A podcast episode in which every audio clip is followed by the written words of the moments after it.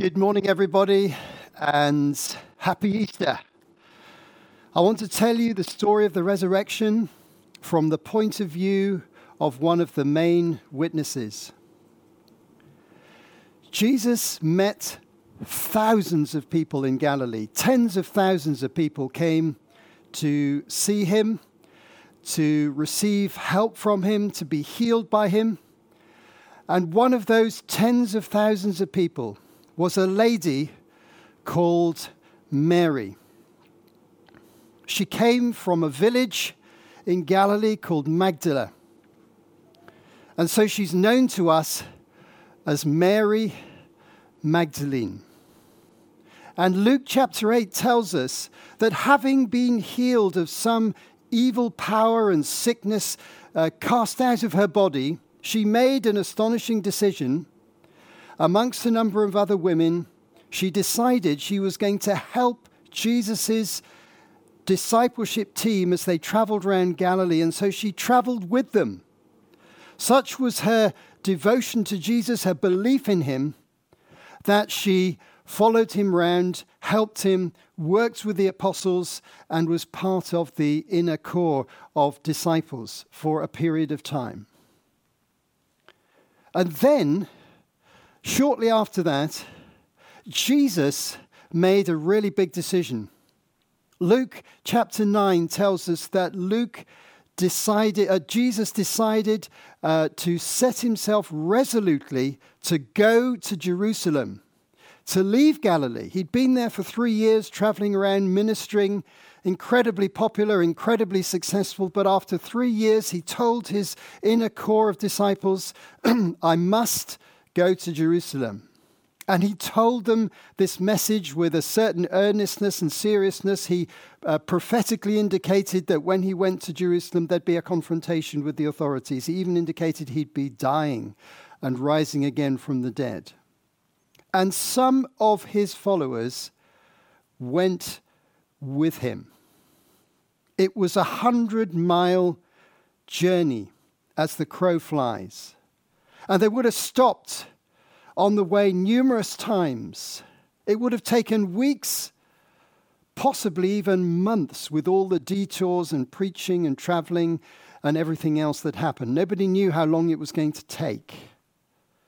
And Mary chose to go with him on his last visit to Jerusalem.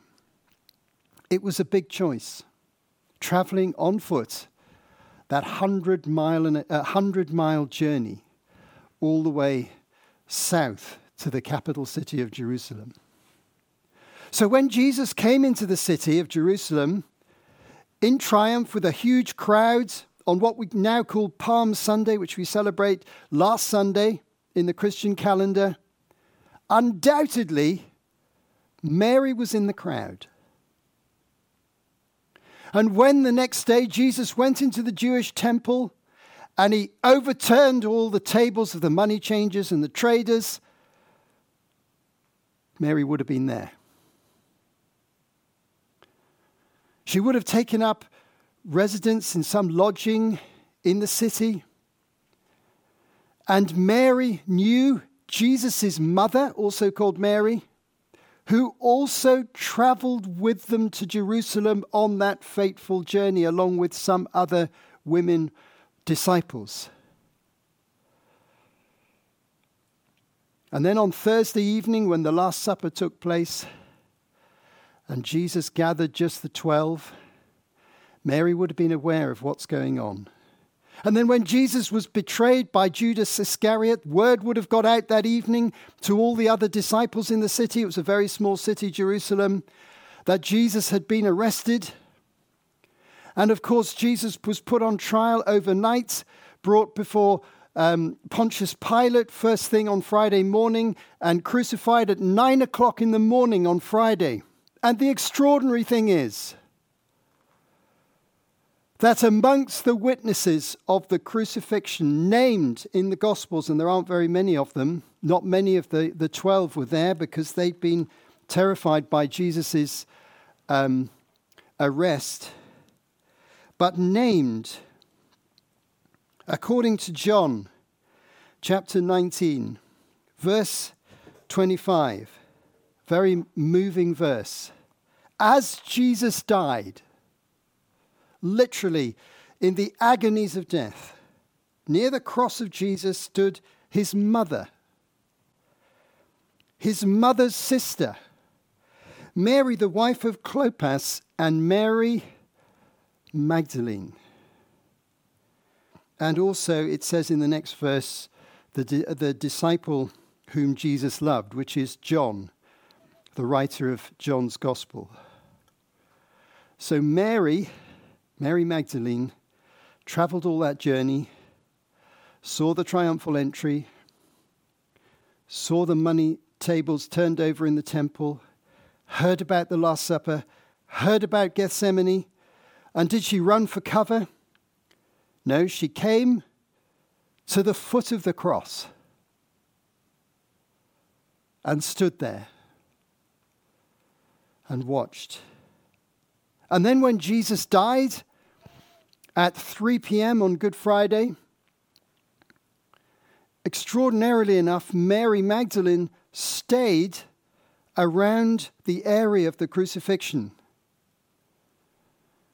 And a man called Joseph, Joseph of Arimathea, who was referred to in one of our songs earlier on, went to Pontius Pilate and asked for the body. And he and another friend called Nicodemus, two rich men who lived in Jerusalem, they buried Jesus in a tomb that Joseph had prepared for his own family use. But then an extraordinary thing comes out in our text. Who was it who went to the tomb to watch the burial? Matthew 27, verse 57. As evening approached, there came a rich man from Arimathea named Joseph, who had himself become a disciple of Jesus. Going to Pilate, he asked for Jesus' body, and Pilate ordered that it be given to him. Joseph took the body, wrapped it in a clean linen cloth, and placed it in his own new tomb that he cut out of the rock. He rolled a big stone in front of the entrance of the tomb and went away. Mary Magdalene and the other Mary were sitting opposite the tomb. And this burial had to take place by 7 p.m., sunset, on that day. There were four hours between Jesus' death and his burial.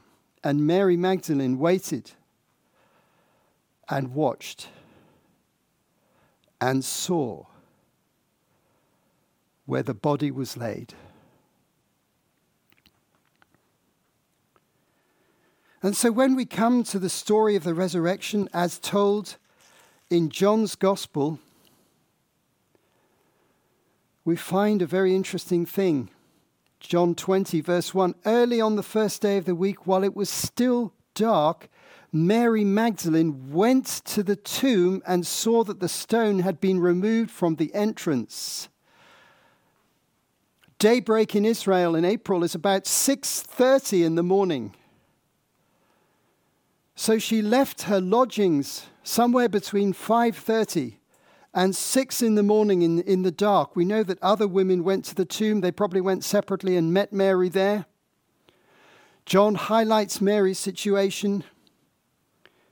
Such is the dedication of this lady that not only has she seen the gruesome death of Jesus, not only has she seen the tragic burial of Jesus, but that she is determined to be the first person at the tomb on the first available opportunity because she wasn't allowed to go on the Saturday because it was the Jewish day of rest. She waited for the earliest possible moment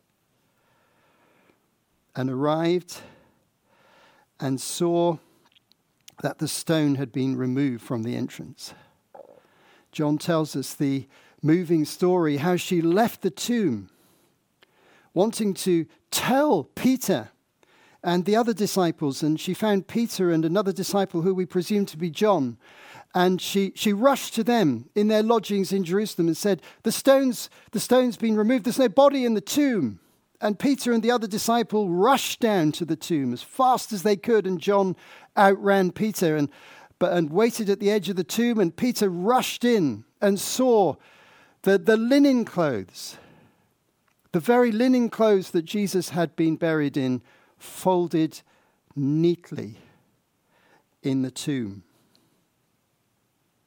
And so it is that we come to the key moment that I just want to talk about this morning. Peter and John rushed off again to go and tell everybody else. But in a moving, beautiful account, John says something wonderful in verse 11. Now, Mary stood outside the tomb crying. Why was she crying? So many mixed emotions.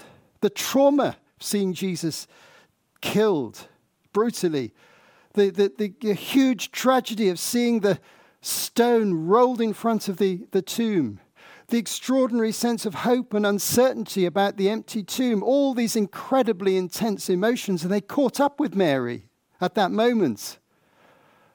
And you know what it feels like when you've got all these mixture of emotions inside you, and suddenly you, ju- you just weep. The emotion's just too much. As she wept, she bent over to look into the tomb and saw two angels in white seated where Jesus' body had been, one at the head and the other at the foot.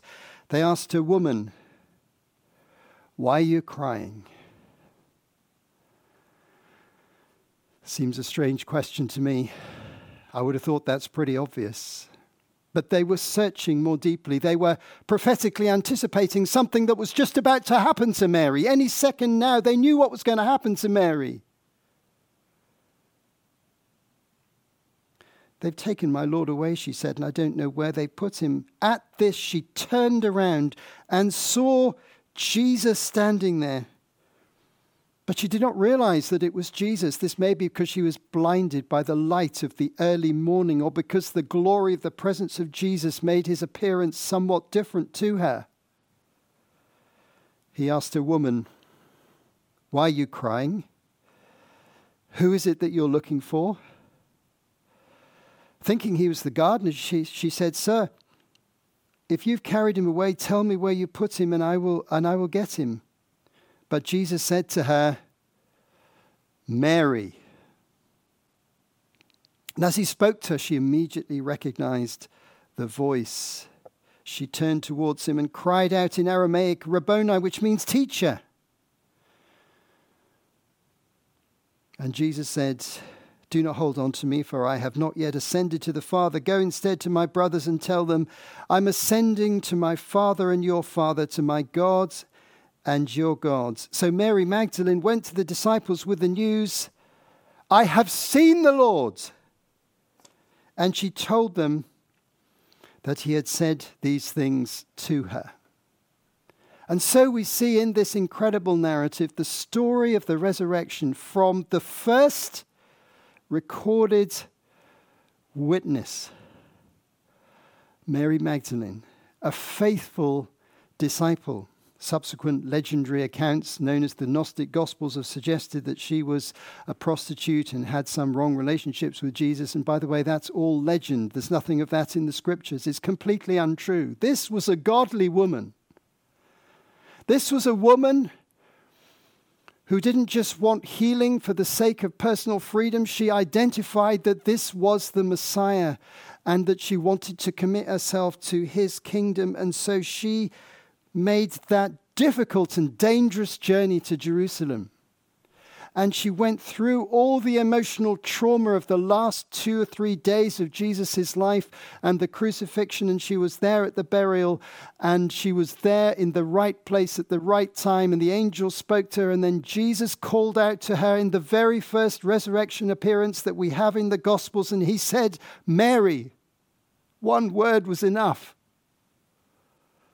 And she knew in that instance that all his talk before about rising from the dead, because he'd said many times he was going to rise from the dead, and the apostles found it difficult to understand, she suddenly realized that it was true, that he meant it, that he could do it, that he could be raised from the dead. And so, in those famous words, she went to the disciples and said, I've seen the Lord. And so, the astonishing account of the resurrection unfolds in the Gospels from this point. Shortly afterwards, the other women who are around the tomb at a similar time have a direct encounter with Christ. Shortly after that, two disciples walking on a road near Jerusalem to a little village called Emmaus suddenly find that uh, a mysterious person draws up alongside them and they suddenly realize it's Jesus. They rush back to tell the disciples and then they find that Peter's already had a separate resurrection appearance and then in the evening the 11 disciples with Judas Iscariot having betrayed Jesus, the 11 in an upper room, in a sealed upper room, have an appearance of Jesus as he comes literally through the walls miraculously and he appears before them and he shows them his hands and his feet. So on the first day, on Easter Sunday, we have five resurrection appearances recorded in the Gospels with five different groups of people in a variety of different locations. And it all starts with this humble insignificant disciple by the name of Mary Magdalene. I hope that this story fills you with joy afresh today, as it does with me, to actually remember the historical facts, the accounts that are given to us in the Gospels, to imagine what it was like for the people who first encountered Christ risen from the dead after the intense trauma of his death on Good Friday and the intense uncertainty of that Saturday, that Sabbath day, when they didn't know what was going to happen next. Then suddenly he appeared. And then for 40 days from this time onwards, he made appearances here and there to groups of people before he ascended to heaven. I first encountered the resurrected Christ at the age of 15. And it happened like this I was in a boarding school, and I'd been evangelized by some teachers who, who believed in Christ, and they showed me about Jesus dying again on the cross, and I found that deeply fascinating. But it was only, and I can remember it vividly to this day, and it was more than 45 years ago. It was only when I thought, when I was, it was explained to me that the resurrection was a real physical event that I actually, it actually dawned on me that Christian belief was a possibility.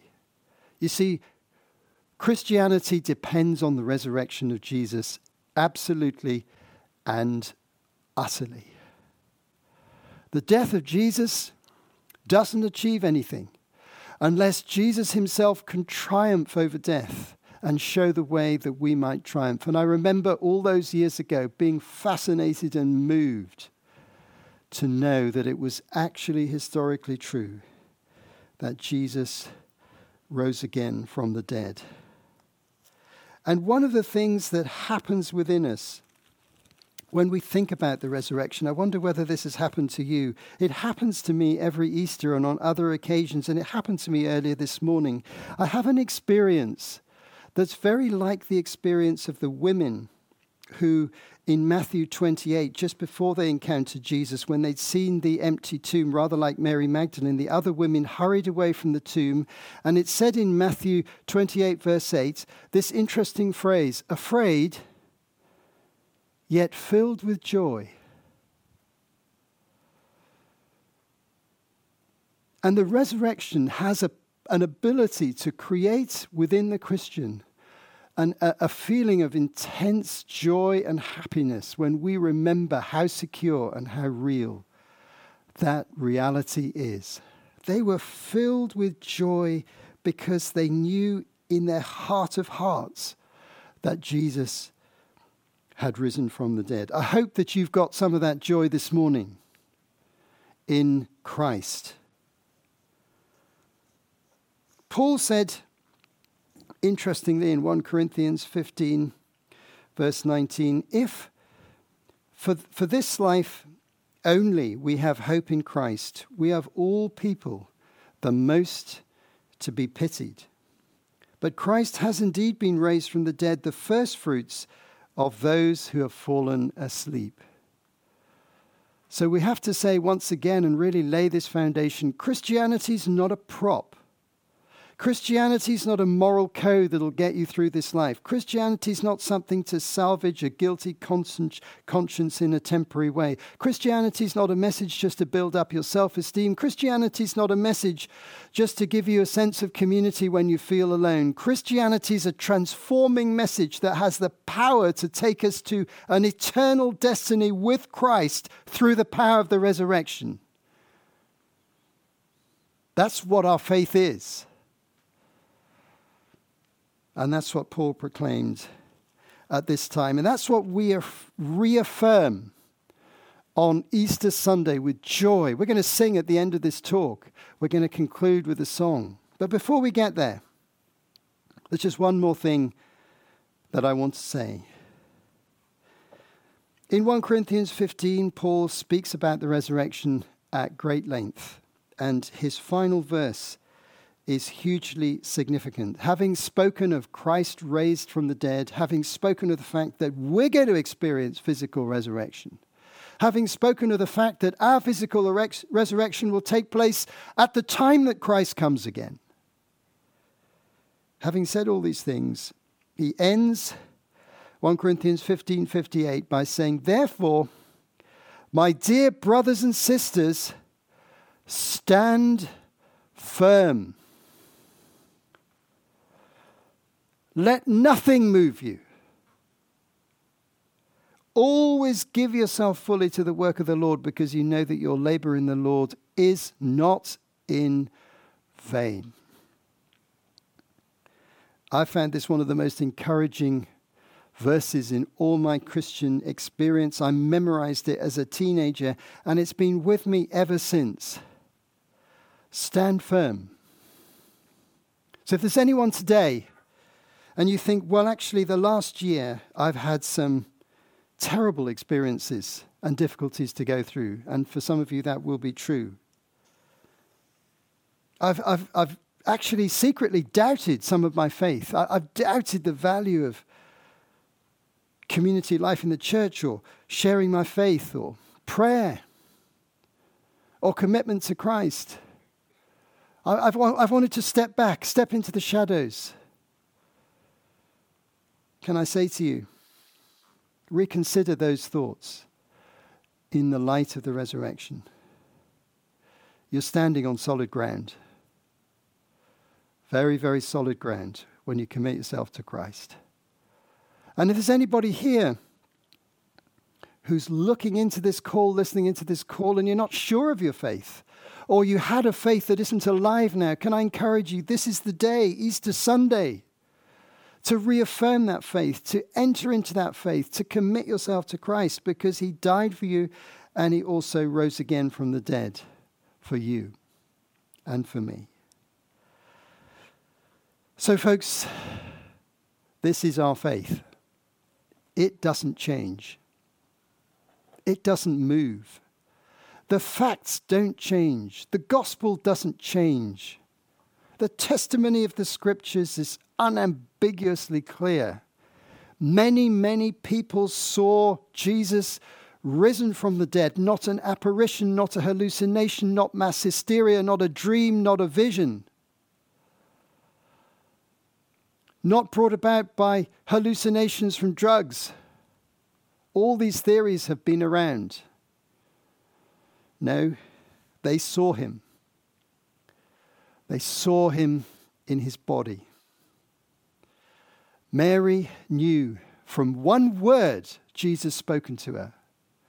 When he said Mary, she knew this was the risen Christ. And that's who we're celebrating today. And I hope you can say amen and hallelujah to that.